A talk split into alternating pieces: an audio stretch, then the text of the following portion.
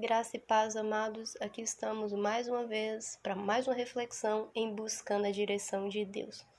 Amados, hoje a gente vai refletir no capítulo três de Coríntios.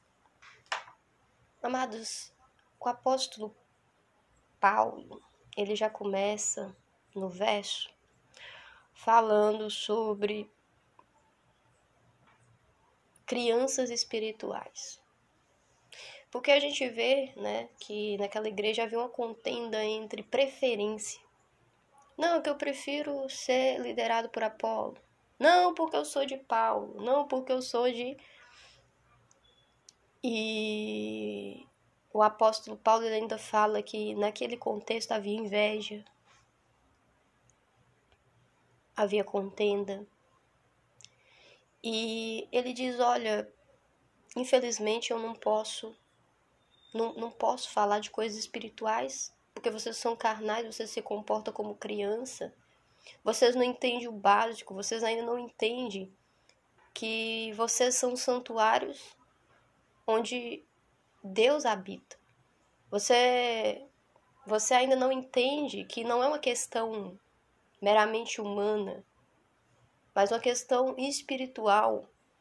Ainda que Deus tenha servos e servas que possa instruir, que possa ensinar, não se trata dessas pessoas, ainda que você possa admirar elas, mas se trata do próprio Cristo nelas.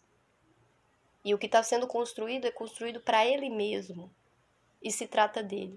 E, e amados, quando eu penso, né, e reflito nessa passagem, eu fico assim abismada, porque muitas vezes eu estou falando de Jesus para uma pessoa, e a pessoa, né, o que eu mais encontro como resposta é, ah, eu não consigo me adequar a essas questões religiosas, eu acho que as pessoas não precisam mais de igreja, essas coisas, sabe? As pessoas, elas tomaram uma restrição muito grande à igreja.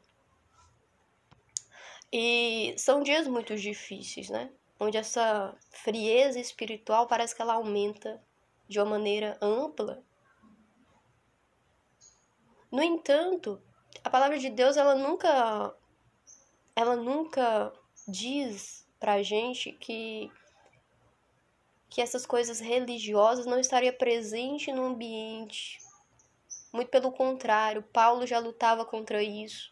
No Antigo Testamento, quando Moisés foi ter com Deus, né, no monte, quando ele desce, após um tempo com Deus, o pessoal estava lá embaixo construindo bezerro de ouro. Quer dizer, essas questões religiosas, elas sempre estiveram presentes, então isso não pode ser uma desculpa. O que deve nortear a vida espiritual cristã não é essas coisas carnais, mas as coisas espirituais. As coisas espirituais no que diz respeito a entender quem eu sou. Eu sou esse santuário de Deus. Quem, quem Deus é? Deus é essa presença bendita, sobrenatural. Porque ele fala, eu estou à porta e bato. Claro que aqui ele está falando no contexto das igrejas, né?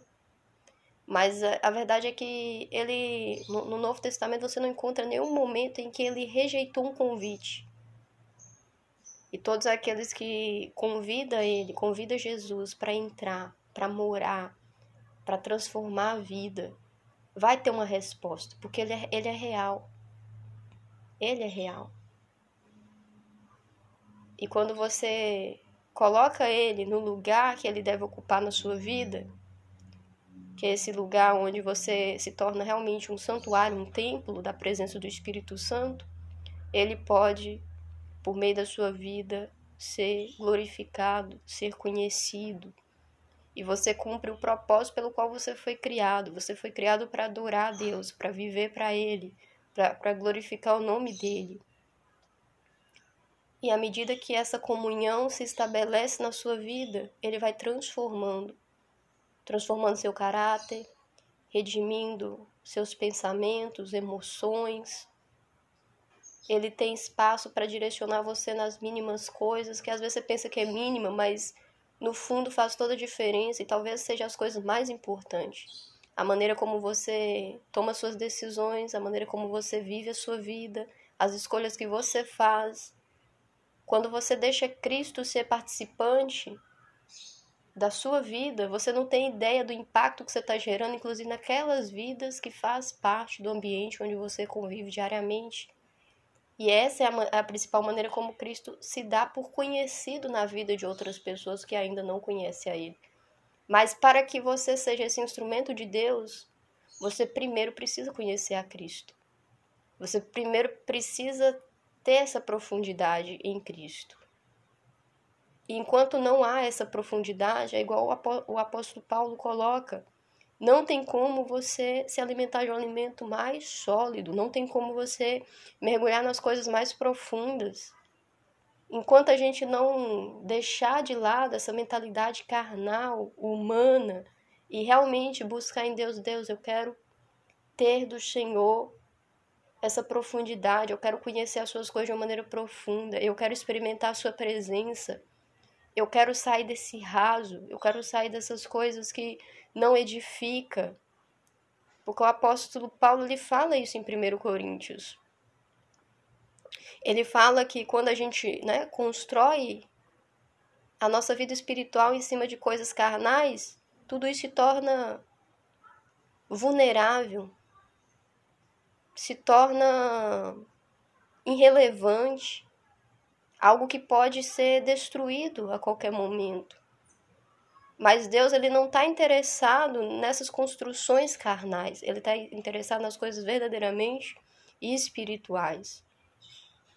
E nessa questão do que é verdadeiro e que verdadeiramente importa para Deus, é a gente entender que a gente é uma construção de Deus. E que a gente precisa estar na dependência de Deus. Né? Tudo que foge disso, por mais bonito que seja, por mais sábio que seja, é loucura para Deus. Em Primeiro Coríntios, verso dezoito, ele fala, ninguém se engane a si mesmo.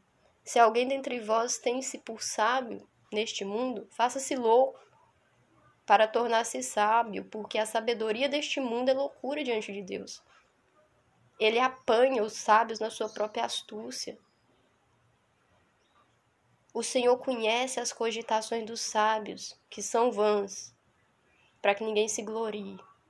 Mas a sabedoria latente de Deus consiste nesse temor, consiste em se voltar verdadeiramente para Ele, se colocar nessa posição de alguém que é vulnerável e quer ser instrumento dEle, quer ser transformado por Ele, quer ser encontrado por Ele. Quando você se coloca nessa posição, Ele pode te encher da presença dele, ele pode te ensinar, ele pode te instruir, ele pode, ele pode revelar para você coisas profundas do coração dele para a sua vida. A começar por ir a cada dia esclarecendo o plano da salvação que ele tem para a sua vida, porque é a coisa mais profunda. Porque uma vez que a sua identidade está firmada em Cristo e você sabe que nele você foi comprado, remido, e que você tem um destino espiritual selado, e que no vindouro, né, você vai habitar com ele, vai reinar com ele, vai estar com ele. Aí você entende que a presença dele é o mais importante na sua vida. A presença dele no seu trabalho, a presença dele nos seus estudos, a presença dele na sua vida familiar, na sua vida conjugal. A presença dele se torna o centro.